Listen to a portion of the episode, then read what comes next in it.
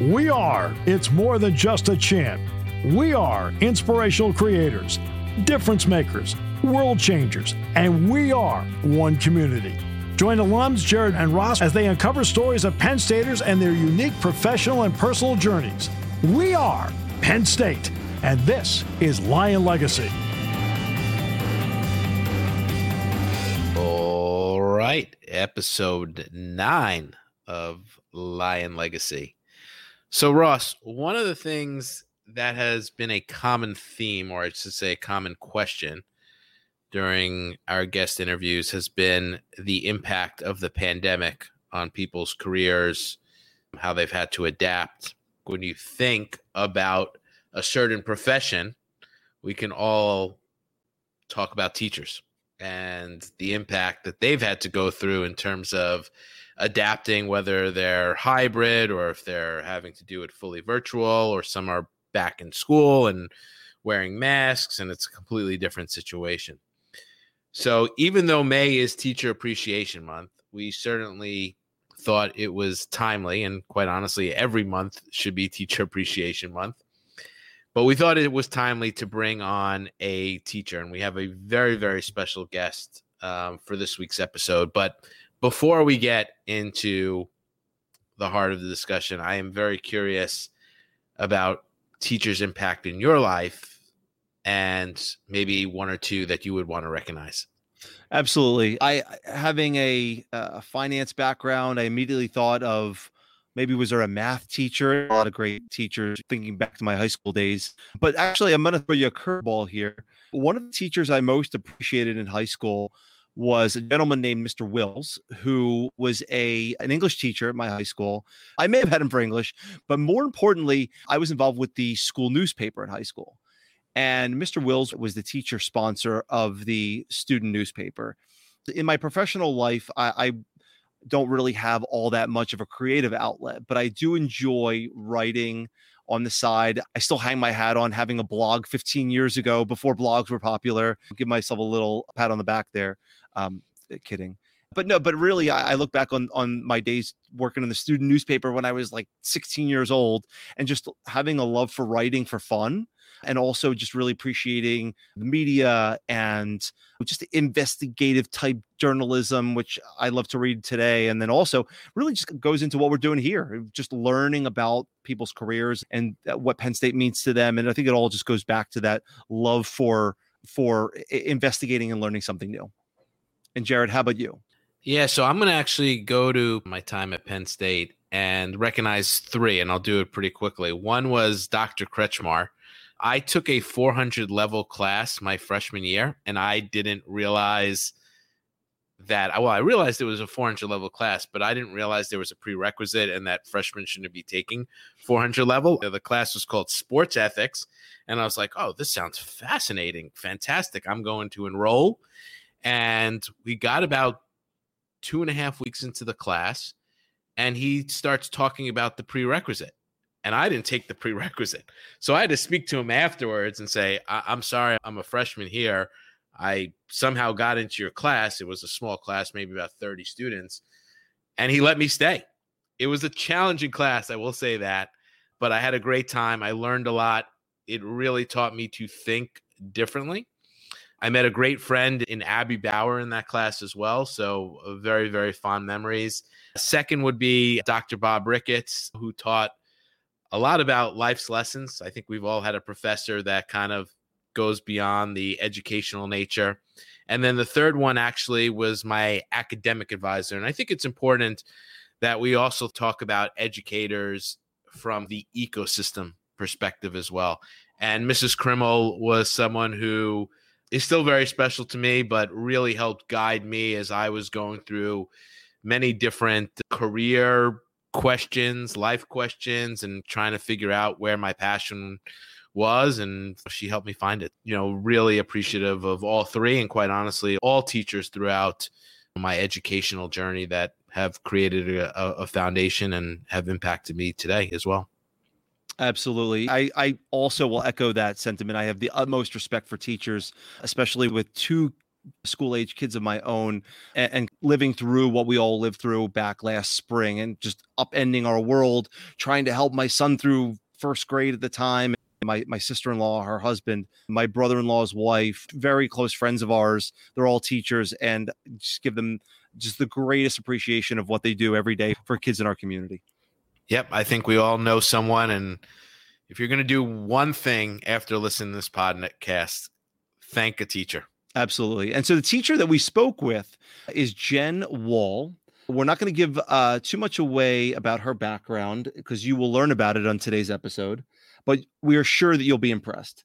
Uh, a few of the takeaways that we learned from this episode was the pandemic's impact on students and teachers alike, technology's role in education, and she gives us not one but two courses that she would make mandatory nationwide if it was up to her.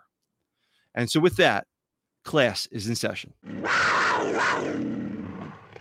All right, let's welcome Jen Wall, 2012 Penn State graduate with a master's in educational leadership from the College of Education. She has spent many years teaching history, psychology, and sociology at Loyalsock Township High School and is also a professor at the Pennsylvania College of Technology. We quickly learn that Jen doesn't sit still and I mean this in a good way. She was selected by the National Consortium for Teaching About Asia to participate in a two week study tour in China, then a three week study tour in Japan by the Japan Society, and also study restorative justice and teaching for peace in Delhi, India at the International School for Jain Studies.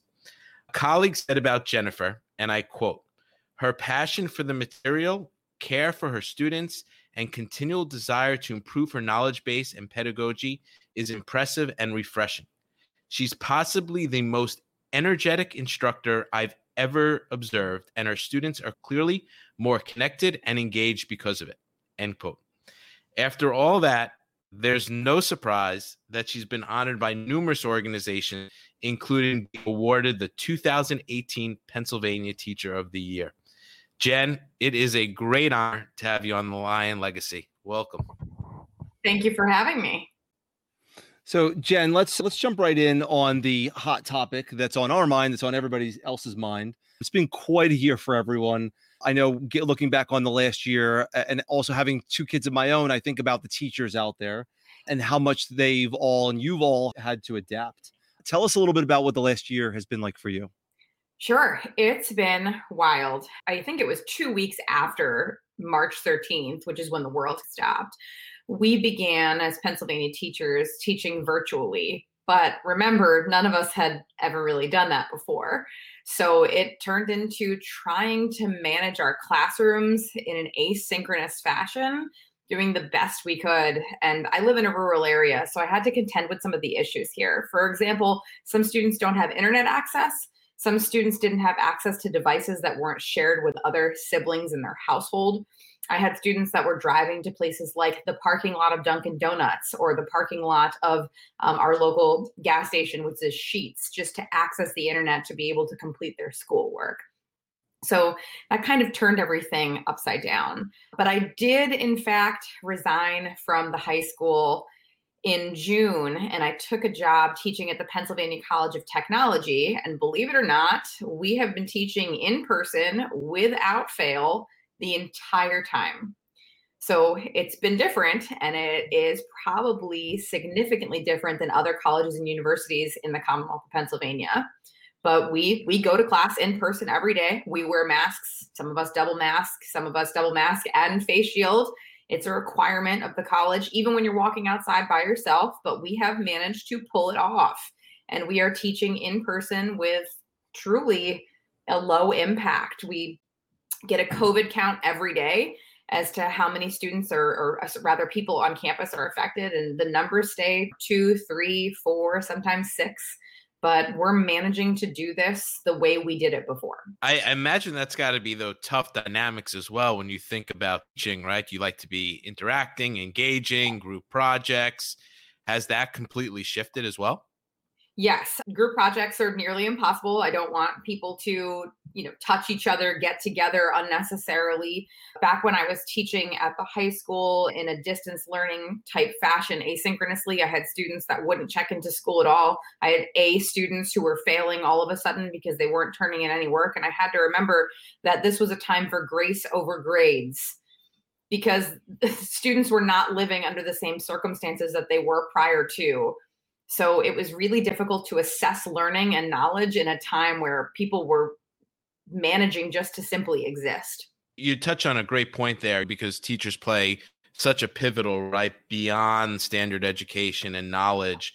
There's so much going on, pandemic, and then Black Lives Matter. How do you and other teachers also support students as they're trying to navigate this world? Yeah, uh, so being as understanding as possible in, in these most difficult circumstances, I think is the best way possible. You're not going to have students learn unless they unless they feel there's a relationship with you, unless they feel that you want them to succeed. I think it was the famous TED talk that Rita Pierson said that kids don't learn from people that they don't like. And and there's so much truth to that. There has to be compassion and there has to be relationship before there's anything academic. And as soon as you build that with students they will want to learn from you. They will want to produce. They will want to perform even if they don't necessarily love the subject you're teaching because there's a respect for the human being involved. And and i, I have found that people grow and even if they don't necessarily grow with the academic subject, they might grow in some other learning capacity as a result of the experience between two individuals. So, shifting a little bit, Jen, the pandemic has certainly accelerated or necessitated an acceleration of technology across all industries and especially in the educational world. Mm-hmm. So, when it comes to, to education, is there a particular aspect of this new digital world that we're living in that you're excited to use to your advantage going forward? I love that my colleagues are and, myself, we're all forced to communicate in a way that's completely outside of the classroom. It makes I, it's probably more difficult for most people, but it makes teaching not something that just happens in the classroom, but it's round the clock. It's week long. There's ongoing discussions and communication. I'm finding that, for example, the discussions that I have with students, they're not just in the classroom. I'm sure, they start there, but then I post them online and we continue to have them. And these are things I wouldn't have necessarily done before because I didn't have the tools to do them so the that part that like the continuity of education i think that's pretty exciting i think it's also pushed people who are uncomfortable and forced them frankly to use technology in a newer digital age which makes them more accustomed to the students that we teach it's putting us all in a on the same level for a period of time and i don't think it's ever really been like that before Absolutely. And I think it's also be, beyond just teaching, the world has forced us into this kind of dual adoption where there's certain things, if I take a silver lining approach, there's certain things that the pandemic has brought out in the world that may be good going forward. Maybe a curbside pickup at your local restaurant that never did it before. And now, hey, in the after days, whenever that is, hopefully soon enough, that's something that'll stick around. Similarly to education, right? I'm sure that you can take the best aspects of technology and what you're using today. And then let's say two years from now, you can use that, but in a nice, more comfortable setting. Sure. It's forced us to become innovative in a really great way. I like to push creativity as much as possible. I think that's what you know we don't succeed because we're great at academics. We succeed because we're creative and we're innovative. And this has pushed everybody to be as innovative as possible. Good or bad i think that it's growth is great. And if this causes people to to have a growth mindset and a creative mindset then at least we're doing something in the right direction even if it's not under fantastic circumstances. Absolutely. So shift gears a little bit and we're, going to talk more about you so first, give us a little bit of a sense of what your catalyst was for wanting to go into education. Okay, so there's a, and it's not really a crazy long story, but I I really loved the classroom. I found that the classroom was my haven.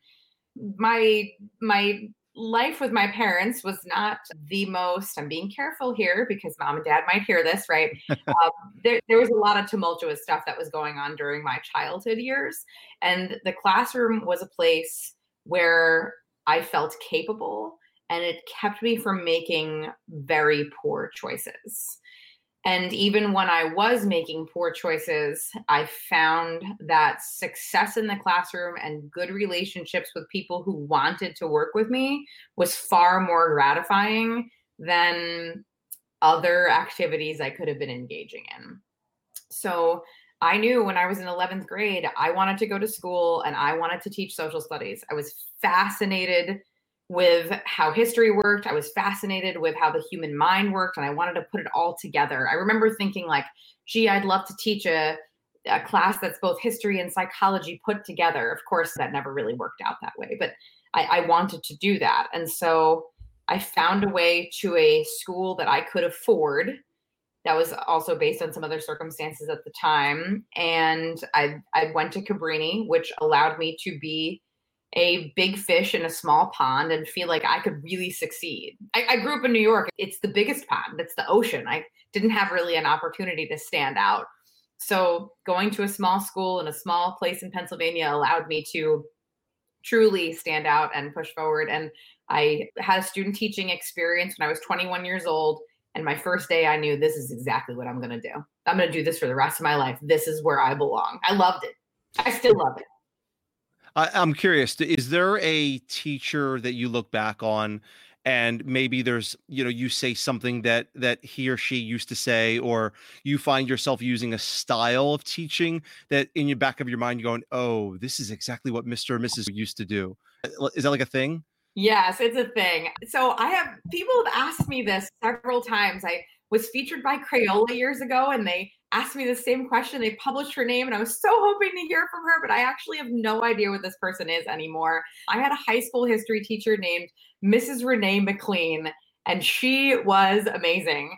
She had this zest for knowledge and this excitement. She would jump up on the desk and yell crazy things. She would show us films, but she would stop them and explain this depth of every single component. And I remember she lent me a book, and I still have it. I shouldn't admit that. I didn't steal it. I just forgot to give it back. So I, she lent me this book, and I remember thinking, there's so much knowledge I can get out of this stack of papers. What if I continue reading at this level and at this rate? Imagine all the other information I could get. And so I find myself being loud and crazy in the classroom in a way that in a way that she was because she inspired me and I thought hell that might work with other people too.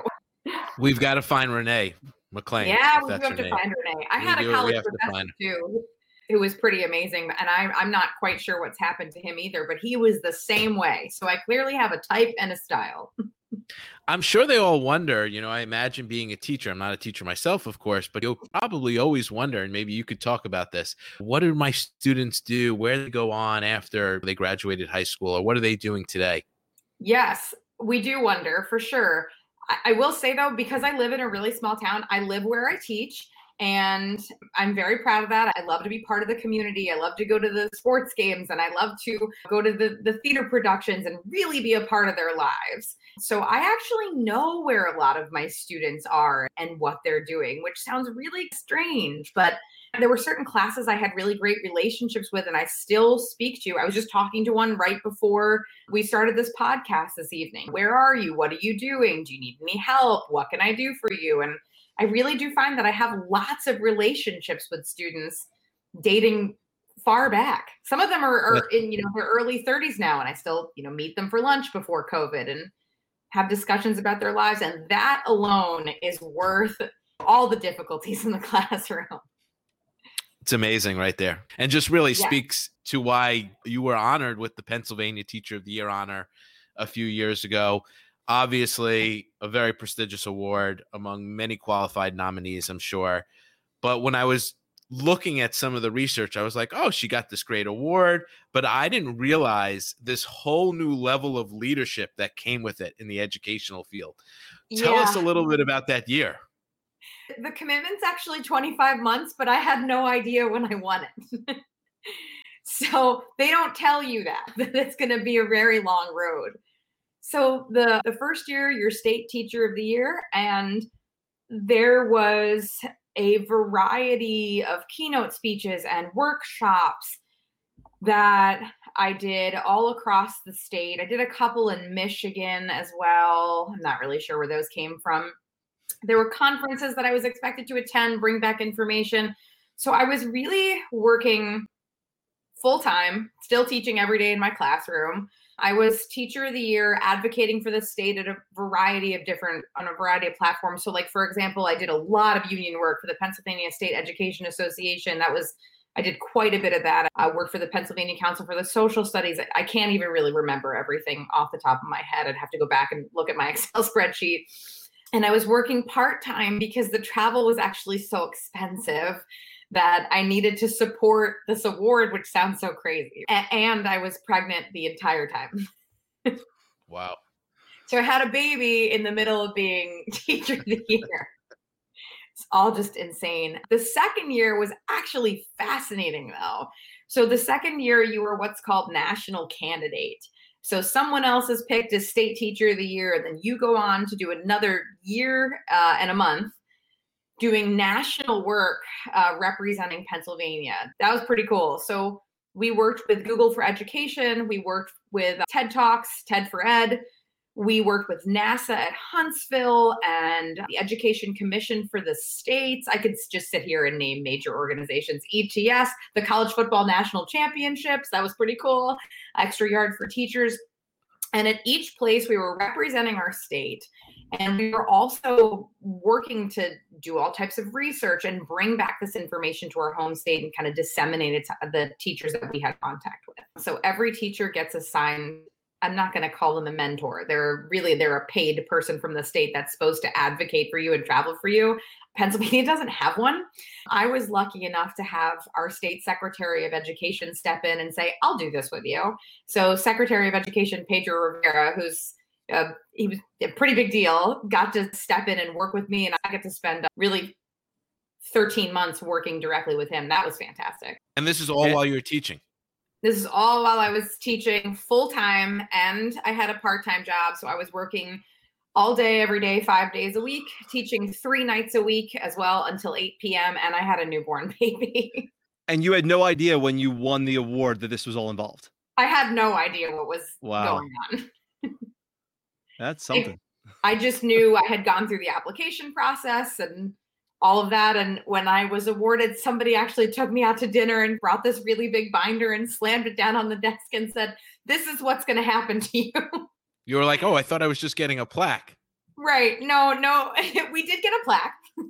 So, Jen, you have, I'm switching gears again a little bit here. Sure. You have a passion for travel. So you mentioned a little bit, you got the chance to travel around Pennsylvania and you travel around a little bit as the Pennsylvania honoree, but in your personal life, and I guess also in your professional life, you've traveled around quite a bit. Uh, I understand you've been to, have you been to every state in the US? I've been to 49 states. I have accidentally missed Arkansas. It's nothing personal, Arkansas. Okay. I just haven't, haven't gotten there yet. and, and, I understand you've been to upwards of 50 countries around the world, which is just, yeah. that's fascinating. So I guess I'm curious, first off, post pandemic, what's mm-hmm. on your list of, of countries to visit? That's a great question. So I would love to go back to the Middle East and see my family. I went 24 years without seeing them, which was a huge mistake. And I would love to go back and see all of them. I have a lot of cousins. I have over 100 cousins. And so I would love to go and spend more time with them as well. And when I'm done with that, my husband does an extensive amount of business in Serbia and he also works in Germany and Estonia. And I would love to go to those places with him. I've been to Germany and Estonia, but I would love to go to Serbia and, and also visit and work with the people that he works with every day. Wow. There you go. I have a couple of other bucket list items. Like I'd love to do the eastern, the southern eastern component of Africa. I've, I've never been there as well, and I I have a dream about doing the Silk Road, but I need to be I need to not have little kids when I do that one because it's dangerous. Hopefully, we'll be traveling again soon. So, I hope uh, so. You could start cross crossing those off the bucket list as well. But I know also with your travels, you tend to take a lot of what you've learned back into the classroom. Can you yeah. share a bit more about how you do this? Sure. So there's two things that I always do when I travel. And this started way back when I I think I started solo traveling at 17.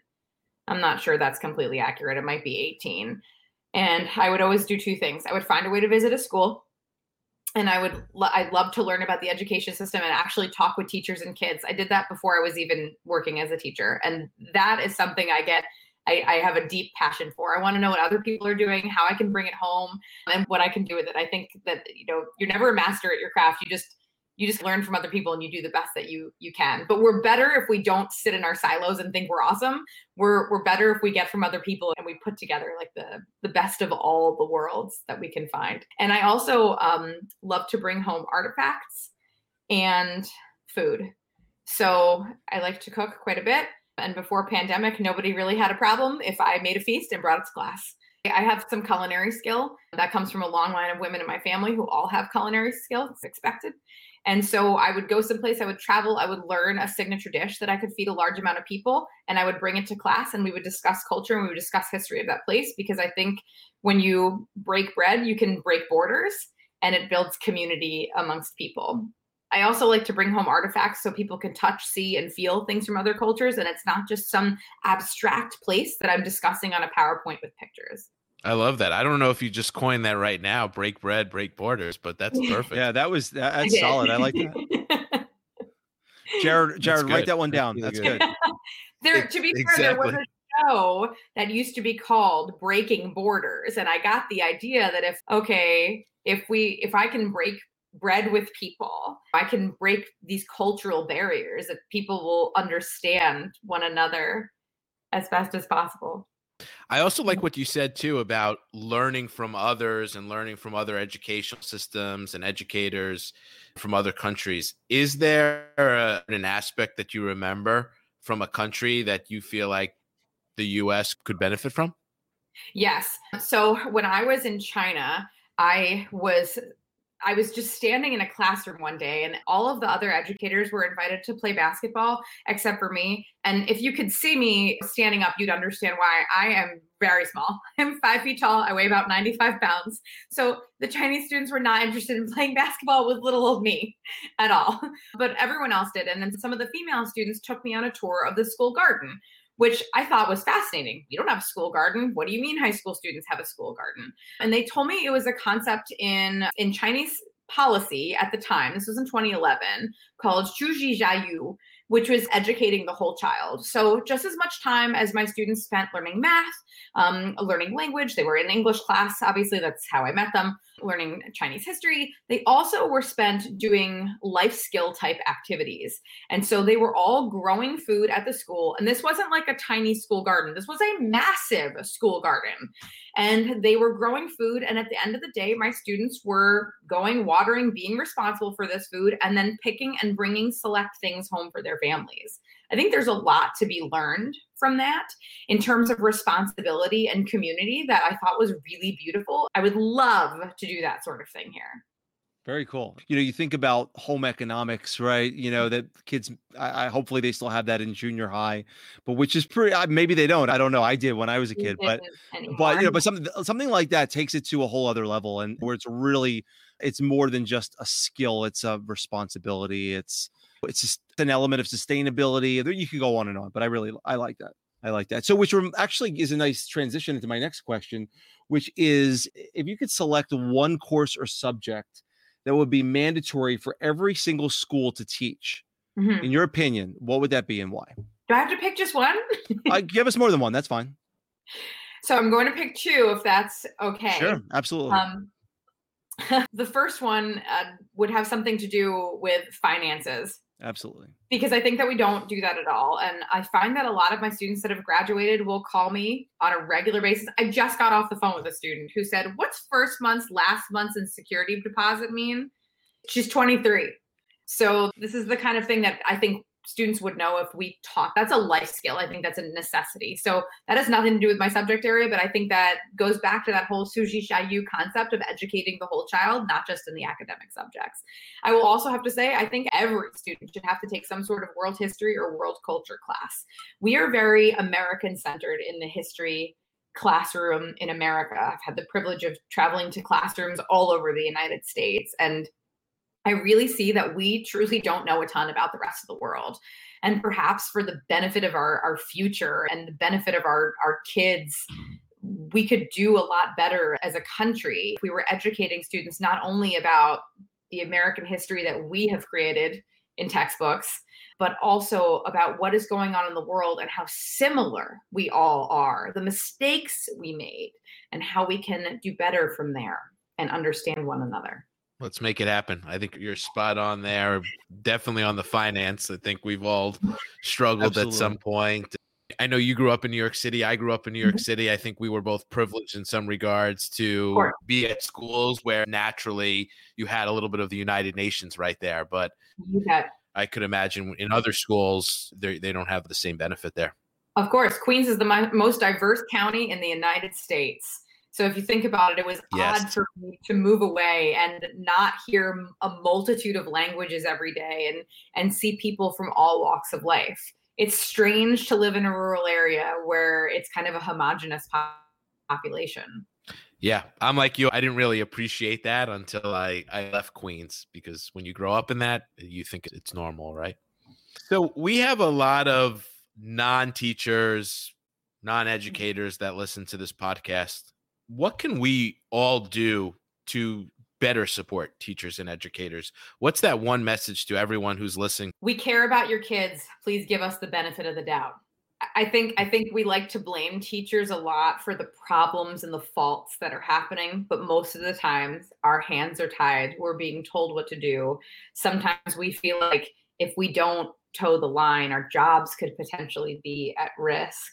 And so we have so many guides guidelines to follow, but we really truly do want to do what's best for your kid. I think to assume good intention is probably the best way to go. I know people don't want to hear that right now when teachers are working from home, but it is not easy. And we want, at least I wanted deeply to be with my students, see them face to face. I missed the classroom it was like midway midway through April. I, I said to my husband, I really hope we go back next week. And he took a look at me and squinted his eyes and he said, You taught your last day in the classroom. Who are you kidding? They're not going back till next year. And I just cried. And I'm not even really an emotional person, but I, I just lost it. Like, I didn't think about that. I didn't think that I wasn't going to see them and walk them through the rest of this and get through graduation. I, that never occurred to me. I think to assume good intention is most of us are really just trying our best with very limited resources at times. Well said. Yeah, very well said there. Great advice. And hopefully, everyone that listens takes a pause, right? Before they say something or that they react and they, they come with that good intentions. Yes. And if I could say one more thing, I can see how Please. it's frustrating to see teachers still working from home and parents having to go to work and and not knowing necessarily what to do with their kids because their kids are at home and they have to learn from home and it's not an ideal situation. It isn't an ideal situation for us either. I know i'm in person right now but it's not an ideal situation for us either. And i think the faster we can get back to quote unquote normal and the faster we can vaccinate our our teachers um, and hopefully our kids the the faster we can get back to a world that's you know serving to all of us. Because i understand completely that parents are in a very difficult position right now. 100% and we need to vaccinate the teachers. I know that there's still a lot of teachers out there who have not had the opportunity to get that vaccine so yes. they need to be on the top of the list no doubt there Yes, our state actually just approved the COVID vaccine for teachers, but it's limited. I'll give you an example. They approved 90 some thousand vaccine doses, but there are 165,000 teachers in the Commonwealth. So that obviously puts people in a situation up a school that I know locally said that there are 106 of them, but they said that they only have 90 some vaccines available. So it puts people in a situation of who's going to get it and who's going to get left out. That's really tough. We got to figure out a way to fix that because every teacher, everyone who's working in a school needs to be vaccinated. I agree. So we're going to shift a little bit right now. And you are actually our first guest who went to Penn State for a master's degree. So very curious to hear some of your answers here, but we're going to transition to the Lions Den, which okay. uh, is segment dedicated to your time at dear old state. Okay. So, Jen, we, we really appreciate you talking us through your very impressive career. We obviously have the ut- utmost respect for what you have done and what you're doing. We're curious here when you're going through your master's at Penn State, how did that aspect of your education prepare you for your career in education? Sure. So I was already in the classroom when I was at Penn State. So I had already been in the classroom for several years, and the place that I worked offered to pay for our masters in full at the Penn State rate. So I said, uh, well, that, that's where I'm going to go to school.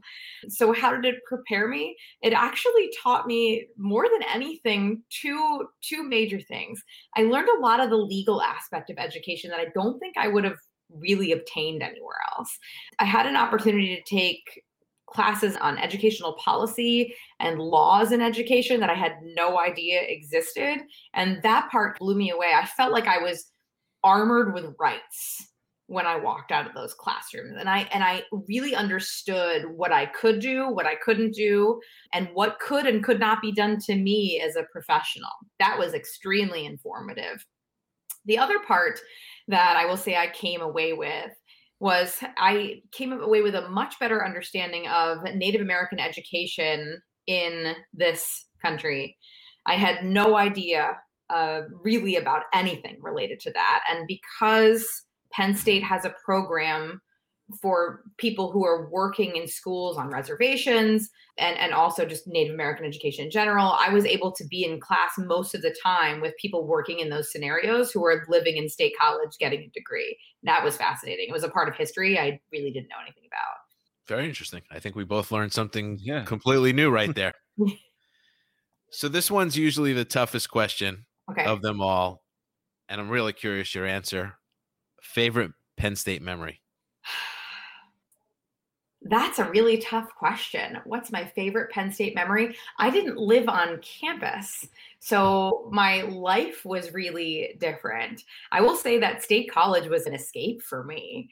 It's a far more populated, believe it or not, far more diverse place than where I live. And so it was this step into academia and knowledge that allowed me to really grow and feel a bit more at home, if I will. But my like particular memory, you mean one specific thing? Yeah, go for it if you have uh, one. I sat next to a man in one of my classes named Bernie Chimney. He was working in New Mexico in a reservation in a school in a reservation and he was teaching me words in his native language during class while we were waiting for something to be done.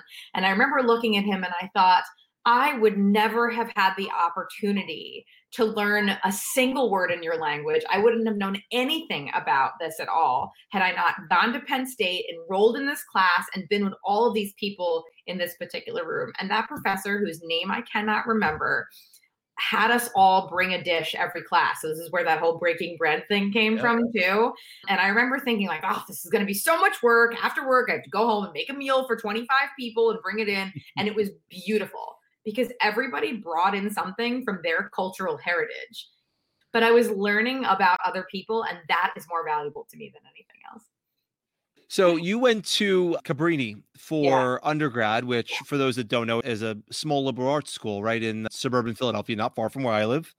And so, if you could go back and visit with the 18 year old version of yourself entering Cabrini, still a few years away from going to Penn State for your master's, but when you were 18 years old, what advice would you share with yourself? That's a great question. what advice would I share with my 18 year old self? I mean, that was the year I really pulled my life together and worked harder and concentrated more on school. So I can't tell myself to, like, you know, pull it all together. But I will say that I wasn't that social. I was so obsessed with succeeding in school because I wasn't so successful with that in high school. I wanted to make myself super academically proud. And I was also working full time because I didn't have a ton of money. So I was going to school all day and I was working all night. And I really never stopped to get to know a lot of the people that I lived with or lived around.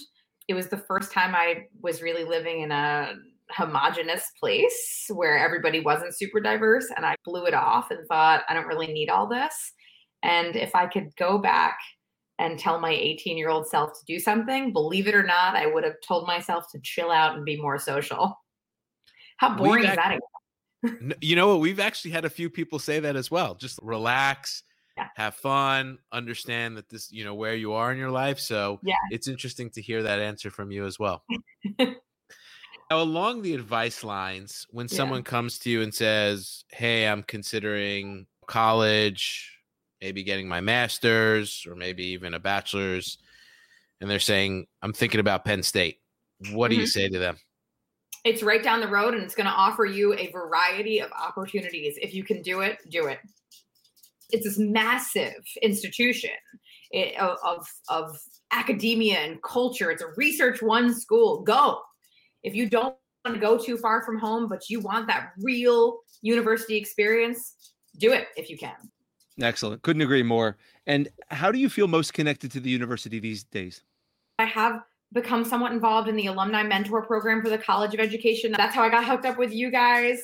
And Great. so for a while there, I was mentoring a, a young lady who was majoring in education and would periodically seek my advice.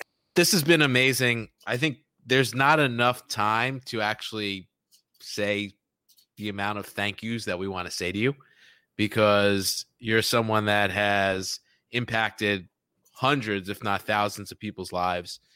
And you exemplify a great educator, a great teacher, a great mentor. And it's been an honor to have you on Lion Legacy and represent all of the teachers throughout the nation, all of the, the educators who have graduated from Penn State as well, who are continuing to make a difference in in people's lives. So thank you so much. We wish you continued success. We look forward to seeing where you go in the world and what you bring back to the classroom, but we know that you certainly will continue to impact many people's lives for many, many more years to come. Thank you. That's super, super kind. And I appreciate you having me on tonight. Of course. And we always end with we are Penn State. Lion Legacy is a Baruder production. If you enjoy this labor of love podcast, we'd certainly appreciate it if you would subscribe and write us a review on your favorite podcast platform.